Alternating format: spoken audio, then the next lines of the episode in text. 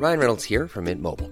With the price of just about everything going up during inflation, we thought we'd bring our prices down. So to help us, we brought in a reverse auctioneer, which is apparently a thing. Mint Mobile unlimited premium wireless. Ready to get 30, 30, bit to get 30, bit to get 20, 20, 20, bit to get 20, 20, bit to get 15, 15, 15, 15 just 15 bucks a month. So, Give it a try at mintmobile.com slash switch. $45 upfront for three months plus taxes and fees. Promo for new customers for limited time. Unlimited more than 40 gigabytes per month. Slows. Full terms at mintmobile.com.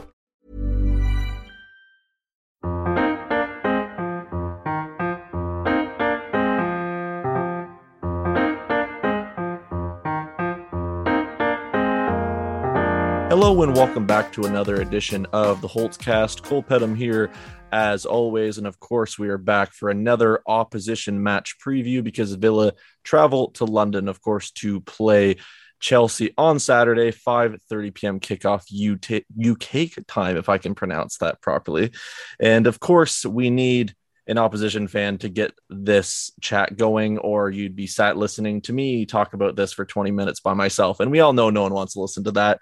So, of course, we do have Dan from the London is Blue podcast. So, without further ado, Dan, how's it going? It's going great. You know, it's nice to be done with another international break during a pandemic, which doesn't make a whole lot of sense. And I'm sure we'll get into the ramifications of that on the Villa side primarily but yeah, it's uh, it's great to be on and uh, good to talk about actual Premier League football again.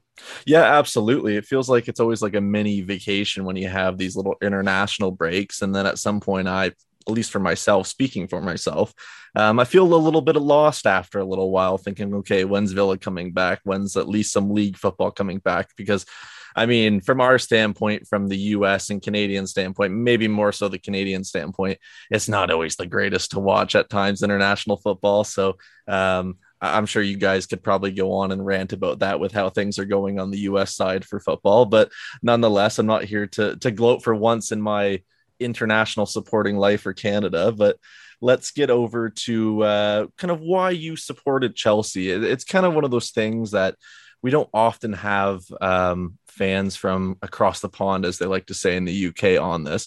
Um, aside from me, of course, uh, being a Canadian. So, as an American, why did you choose Chelsea, or why did they choose you per se? Well, it was definitely a me choosing them type thing, but it really becomes the them choosing you as you deepen that relationship. And I really kind of fell in love with the way that Michael Ballack played. And when he went to the Premier League and played for Chelsea, I went and started following Chelsea, and it's been quite the ride. And so we've been doing our podcast now for seven seasons. So we've seen absolute highs and the the lows, and the lows for Chelsea are like sacking a manager and then going on to win something else, which is quite magical and quite chaotic. And look, it's it's like a Shakespearean tragedy that plays out for rooting for a club, and it's quite wonderful. And uh, we actually were at the Champions League final in Porto uh, back in May, and that was a whirlwind to get there, and absolutely the highlight of my, you know, maybe one of the top two or three days in my life, uh, and that you know is counting my my wedding day too. So yeah, it's uh, it's been quite a joy to follow Chelsea. Yeah, you have to throw the wedding day in there, of course. If someone hears that, you might be in a little bit of trouble, but. Uh, I do have to touch on there. You say you did travel to the Champions League final. How much of a nightmare was it for that traveling portion of that? It was quite terrible because the two other co-hosts I have, Brandon and Nick, they actually had no issue traveling out, and I got blocked trying to leave Boston to get into Amsterdam and then Amsterdam into Porto. And so I ended up spending an extra almost 24 hours in the US and ended up getting there 10 a.m. the morning of the match. And, you know, by 11 o'clock, after a quick shower and uh, change of clothes and a coffee, we were on the beers and uh, chanting with the other blues in our kind of zoned area of the city. But uh, yeah, the travel was not ideal, but champagne problem to have the luxury of getting to go to a Champions League final when a lot of people couldn't because of all of the travel restrictions, exorbitant ticket prices and everything else that comes with the the way that these type of international tournaments and uh, finals are structured. Yeah, for sure. And I mean, it could be worse. You could show up the day after it all happens and you're there yeah. basically for uh, maybe a little bit of post match celebrations, but it wouldn't be exactly the same thing, of course. And I guess, kind of when you mentioned as well there with your uh, history of supporting Chelsea, we've all know it's kind of a managerial merry-go-round every few seasons with Chelsea. Um, used to it, used to seeing it in the news. Um, I would much rather take that than our fortunes in the last decade, but nonetheless, it, that is what it is to be a Villa fan. So I guess with Thomas Tuchel, um, it's fair enough to probably say he's done a fantastic job so far winning the Champions League, but this season in particular, small sample size, of course, two wins and a draw, but how do you find his job so far and how do you find the really the team's kind of performances? Strong manager. You know, we actually were looking back in some archival work, and we actually found a podcast from 2018, right before Chelsea appointed Maurizio Sarri, where we were we were all of us asking for Thomas Tuchel's available. Why wouldn't we go after him? Why wouldn't we try to sign him? And just how prescient we must have been to speak that into existence a couple years earlier. But you know, he came at the right time. You know, he came into a Chelsea side back in January that was a little bit in crisis, that had you know an ability to go score, but no ability to actually stop goals from going in. Completely reconfigured the side, kind of from the back forward, and made a side that it's just really tough tough to play against. I mean, not only is it a we don't allow in a lot of goals, you don't get a lot of high quality shot opportunities, um, and so you have to make the three or four shots potentially on target that your team or your side might have count. Otherwise, you're probably going home with no goals in your name. And so, I mean, even you know this season again, small sample size, right? Because we're talking about three matches, one against Liverpool one against a, a mid-table relegation zone Arsenal side, which I think we all can enjoy a little bit of humor there, and a Crystal Palace side that, if if anything, looks like it'll be fun to watch this season uh, up until the point where it all crumbles and Patrick Vieira ends up getting fired for whatever reason. But I will enjoy Conor Gallagher getting tons of minutes as a loanee there.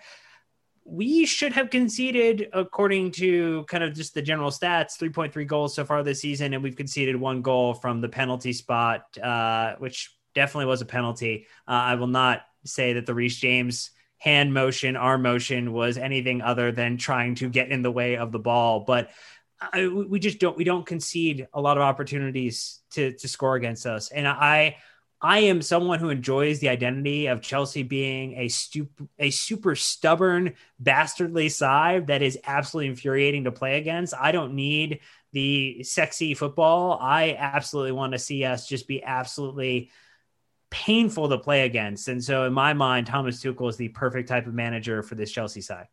Yeah, and it kind of, I mean, it is a very small sample size of, as we both said, and it does really this season for Chelsea already has that kind of uh, feeling of Mourinho's last title winning season with you guys. You might not score loads of goals, but you're not going to concede barely any. So, in that way, you know what? You win games, you win championships. It's happy days at the end of the day. So, I, have to respect that coming from a very counter-attacking side, which conceded the most, almost the most goals a few seasons ago in our first season back to last season being just a whirlwind of successes in terms of where we finished. And this season just having the plague of injuries I've never seen like such before. But uh, the one thing I do want to talk about when it comes to Chelsea is what's kind of the level of expectation within the fan base. I know, of course, we talked about Tuchel, Lukaku's back. Um, I think that's probably the biggest thing that a lot of people will look at. You guys had a lot of uh, players enter last summer as well, and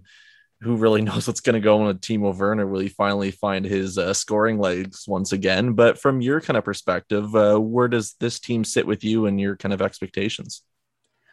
So I think the expectation for this season is extremely high. We ended on a magical run into the Champions League final and won the Champions League. We did the business in the Super Cup. We have the Club World Cup coming up in December, wherever they decide to play that now that it's not going to be happening in Japan. So you would argue that we should have at minimum two trophies for the season. I would imagine and hope that we should go very deep in one of, if not both, of the domestic cups. Uh, you know, we obviously have a uh, a second time that we'll be playing Villa in short fashion in that regard. Uh, at that point, you might have your full complement of players available too, which is you know why this one might not might feel like a preview or a prelude sort of to what actually could transpire in a couple weeks time. Um, and I don't think any one of the top four, five typical teams that you would declare as the title contenders, whether it's United having a kind of light midfield, uh, whether it's City not having a recognized striker, whether it's I mean, I guess you could say Tottenham are in there right now until they're not because they are, you know, when until they bottle it, which they will invariably do. And Liverpool is a bit of an age side, so an injury could creep in. And if you lose Van Dijk again, if you lose Mo Salah, that's kind of the, the team there. There's not a perfect side. And so I think that actually it is super obtainable to say that if Chelsea can maintain their defensive structure while also finding the right type of form for Lukaku, seeing him get off to the type of scoring that we have seen him get into the past three, four, five years. I mean, he hasn't had a sub 20 goal season but once in the last six years. So, in general, that leads me to believe that the goal deficit we had last season should resolve itself here. And because he did have success at United as well, even in some teams that really didn't play to his strengths. So I think the absolute everything's kind of on the table this season, which feels really exciting, but also uh, is terrifying at the same time because you don't want it to go bad because it's been on this really, really high ride and uh, turning it could turn sour as quick as milk on the counter. Yeah. So, uh, to be fair, you kind of took the question right out of my mouth. And like I've said before with Chelsea, it's short termism in terms of success. But of course, you guys loan out what feels like a million players every year and make crazy amounts of profit that way, which a lot of clubs like Villa are now trying to adapt to, and it's more self sustainable. But kind of going back to what I want to discuss, is there always that kind of feeling in the back of your mind saying, could this go wrong no matter on the season? There's always a possibility. I would say this is, I'm more confident about this team of players and the chemistry that's been generated when you look at plenty of players who have come up from Cobham who have the understanding of what it means to be a Chelsea player, kind of the identity. I'm sure it's the same when you have someone from the Villa Academy who comes up through it. You feel like that adds a little bit of extra spark to a side because they understand this, the concept of playing for the badge, right? They're not just a, a hired gun who's come into your side. And, you know, don't me wrong, Chelsea have that too. We have some top international footballers who we've brought in to do a job and they're doing that very, very well. Um, you know, I think the the big thing for me is, you know, N'Golo Kante, if he goes out injured for a prolonged period of the season, I don't think he'll play every single match this season. He's just not at that fit and form anymore. That's not kind of who he is. But for those big matches, those big European nights, those top four clashes, if he's available for those, I think that we can kind of get very, very far. I, I do think the signing of Saul is helpful as a stopgap solution until whatever may happen next season. But it doesn't fill me with all the confidence because N'Golo Kante is such a special player that to me, more so than anyone, if he is out for a prolonged period of time, that's where I start to pencil in a little bit of doubt in my mind. And I'm sure other Chelsea fans would as well. Oh, absolutely. I mean, the fact that you guys got him for as much as you did all those years ago is probably still like if he went now at the age he did then, he's at least 70 million, if not more, just based on how ridiculous prices are. Well, we overpaid for Danny Drinkwater, so I feel like we made it up in the end. So yeah, we had that experience on... one season. I, uh, that's okay. He decided yeah. to punch one of his teammates and then just kind of never decided to show up again. So good luck in the championship, Danny. Hope you're doing well. But um, you know what, though, in kind of a funny way to look at it, I mean, we do seem to loan some of the players that don't work out for you in hopes that it does. And Ross Barkley being the best example that did. And then I don't know if it was COVID or whatever, just didn't work out at the end. But you know what? You have these ones that are hit and miss. So you know what? You guys have definitely had more hits than misses as of late. That's for sure. But I guess when you look at injuries or suspensions, of course, we've already uh, mentioned James being out through suspension. Um, Kante still a question mark. Uh, I also heard something about Lukaku, uh, Lukaku being a question mark as well. Is that is there any truth in that? He looks like he's been back at training. Obviously, we're recording this on the Thursday, so it's ahead of the managerial press conferences before the match. So something could be updated, but he did have a tweak to his, I think his, his thigh or his hamstring during his international break for Belgium. But he also got a yellow card right after he scored so that he gets subbed off. So it, it, looked a little premeditated in that regard and maybe just a way to get him back uh, early as a favor. But um, I I feel like it's a type of thing where he's a big game. You know, he's a big game player. If, if he's available in any capacity, he wants to go out and play. And I, I think Tuchel will help make that happen for him if it's the case. Yeah, fair enough. I just just wanted a little bit of hope to be honest, because I think if Werner's the one up top, I have a little bit more faith he might just miss an absolute sitter. Lukaku, not so much. I guess if we look at the last time that Villa have won at Stamford Bridge, that would be December 31st, 2011. Uh, Stephen Ireland, Stiliyan Petrov, and Darren Bent scored, of course, replying to uh, Didier Drogba's opening penalty. Um, it, has been a long time since then. We've had a relegation since then and a lot of other sufferings. I think of the 8 0 smashing a few years later, uh, was not pretty viewing that time. Last season, of course, we split honors at the bridge, one all. And of course, we won 2 1 at Villa Park in a game that you guys were mentally checked out, in my opinion. You're looking at the Champions League, it's end of the season, basically. So who's really going to put too much focus on that? But when you're going into this game in particular, because I know you guys have Zenit on the, I think, Tuesday, and then shortly after that, the following weekend, you have Spurs. So when you look at this game, what kind of Chelsea side do you expect to play? Yeah, if I'm thinking about who ends up getting to play, there probably is some level of rotation given the amount of international minutes that occurred. You know, I, I do think you know Kante probably gets rested. Uh, I think that you know you might see Saul's been in training. He was playing for Madrid before the break. He didn't go on an international duty, so he could potentially slot right into a partnership with maybe Jorginho in the midfield.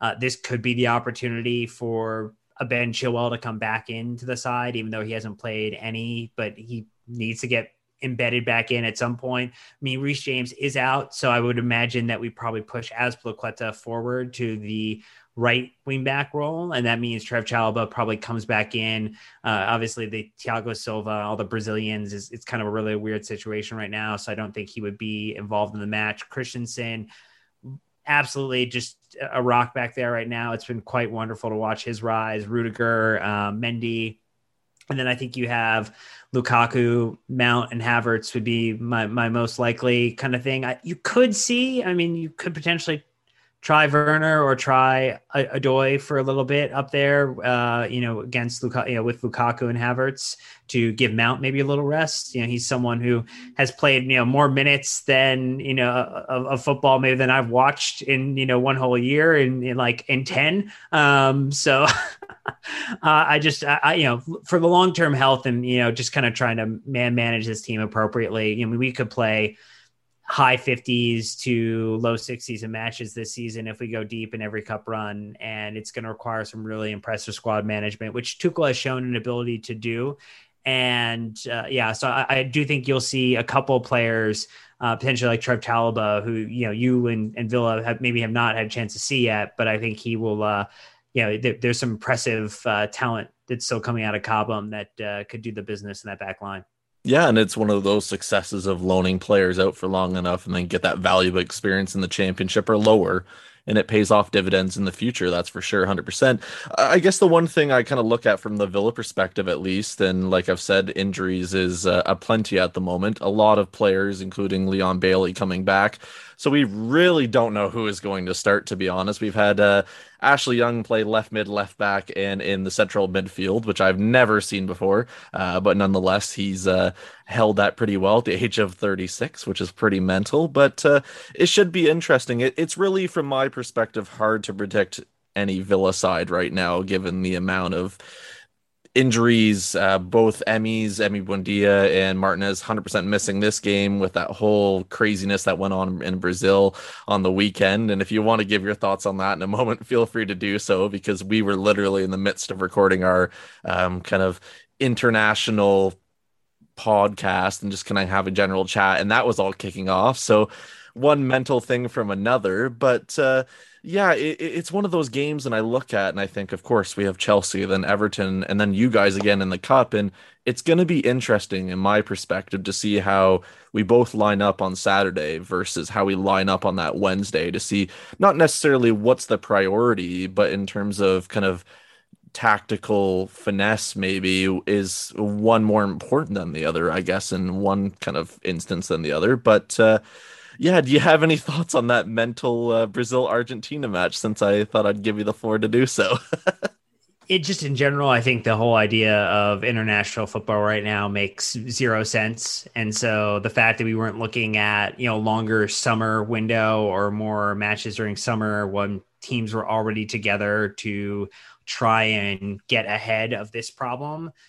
Like there, there's just a lot wrong with with FIFA, a lot wrong with UEFA, and uh, they continue to make the wrong decision usually for um, for the benefit of sponsors and for the benefit of their own calendars and objectives, and not thinking about uh, the players, their families, their friends, um, their loved ones and the impact of this travel in a pandemic situation. Uh, uh, again, I'm not I'm not sure what your audience's uh, uh, perspective is on all that, and so I won't go too far into my my feelings or opinions on a lot of things. But I just think in general, like it's it's a super unfortunate that no one thought about this beforehand and said, "Hey, this is what's going to happen." We shouldn't do this. When all Premier League teams together said, "Hey, we don't want you doing this," we are refusing to release certain players and then players decided to do some stuff themselves. It just really is a very it's unfortunate to put players in that position and clubs in that position because the governing body is making a decision that actually is in the is really anti-competitive because it's then forcing clubs like Villa to have to do something different in the way that they're acting because now they don't have players available that most likely should have been available if we had made a smarter decision. Yeah, and I mean to be honest, I think COVID gets brought up in every podcast we've done since it's really been to the forefront of humanity as a whole. So, uh, no shock to the listeners that we at least brought it up once. And I mean, I, I share the same mindset that you do. The fact that the focus is international football at all when you have people that can't even see their families from across cities still. There's, people are terrified still to leave their homes. It's it's mind-boggling to me but nonetheless it's the people with money that like to do all the free stuff and talk the talk and walk the walk. So nonetheless that that is life and i don't want to get too much into that because i, I could go down a, a, rabbit hole that i'm sure you could too. But i guess yeah. to kind of uh, put you on the spot here. If you're going to uh, mentally go back into this match on Saturday, what would your score prediction be? I think Chelsea are going to win two nothing. Uh, I think with Emi being out, even though there's always like the oh the backup goalkeeper always just you know excels, right? It's, it's that's just that's absolute lunacy. Uh, I, I, think in general,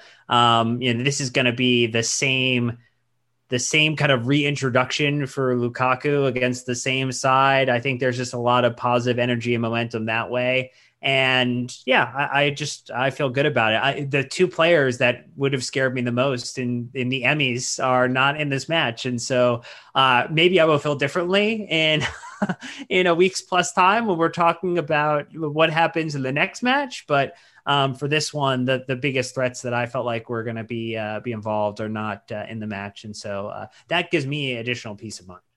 Yeah, it's kind of an interesting one. Um, I kind of put something out on Twitter earlier today just to kind of see what Villa fans thought, and you do get your mixed reactions. And I think if this was two seasons ago, it would have been okay. Let's just try not to get absolutely brutalized. Last season, it was a little bit of uncertainty, but with a little bit of confidence. And the amount of people that are just saying, as long as they go for it, as long as they're expressing themselves, and as long as it's close, I'm happy with that. And I feel like from a Villa standpoint, it's it's very different from a couple seasons ago, and it's extremely different than it was um, prior to the 2015-16 relegation season. So it's good to see from that perspective. But unfortunately, I'm going to have to go with a 2-1 loss. We just don't very, play very well at the bridge, um, and of course, our difference maker last season, um, he who shall not be named, is not here anymore. Um, thank you for the money Uh, if you want to say Voldemort, I guess you can call him now with some fans. Um, I try not to bring his name up if you probably get who I'm talking about, Dan. But yeah, the, the, the hundred million pound man. Yeah, well, yeah. we can let that one. Uh, you know, not that we don't have to name him. That's fine. Yeah, exactly. So everyone knows who I'm talking about. Um, try not to talk about him too much, to be honest, because then people complain too much. But what can you do? So nonetheless, though, it, it should be an interesting match, and I think it's one of those that people look at and maybe say, "Is there bigger fish to fry?" Looking into future games being so close. So I think it's going to be more of a tactically kind of managed game more than anything and see who kind of comes out in terms of what changes are going to be made and flexibility and all that kind of stuff. So it should be interesting. But, anyways, before we wrap things up, Dan, uh, if you'd feel free to do so, um, feel free to plug anything. Yeah. Uh, so, I mean, if you have a Chelsea fan or individual in your life that you occasionally throw barbs against and you would like to recommend a podcast that they should listen to because you're probably not going to be listening to it, is uh, the London is Blue podcast. Uh, yeah, at London Blue Pod on Twitter, Instagram, all those fun places. But yeah, you should uh, let your blue tinted uh, friends know that uh, that's where they should go potentially to you know lick our wounds if the uh, you know unfortunate happens to us, but the fortunate happens to you and your fans, uh, and Villa wins. Uh, so yeah, that's what they should do.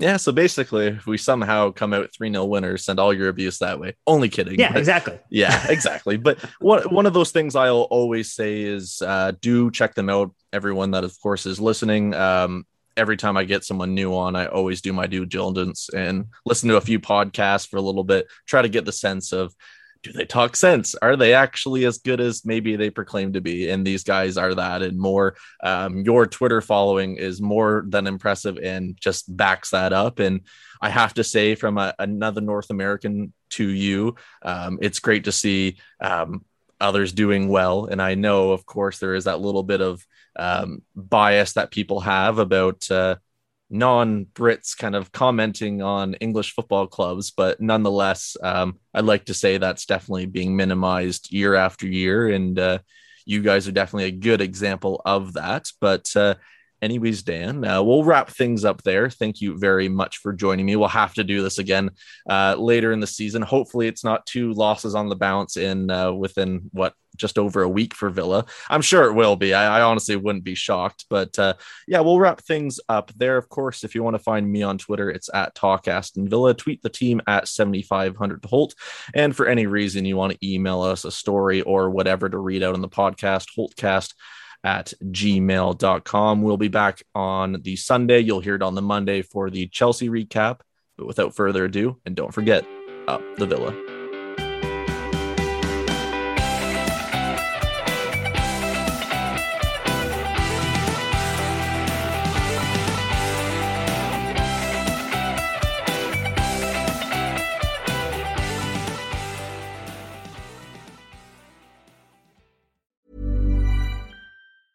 A lot can happen in three years, like a chatbot may be your new best friend. But what won't change? Needing health insurance. United Healthcare Tri Term Medical Plans, underwritten by Golden Rule Insurance Company, offer flexible, budget friendly coverage that lasts nearly three years in some states. Learn more at uh1.com.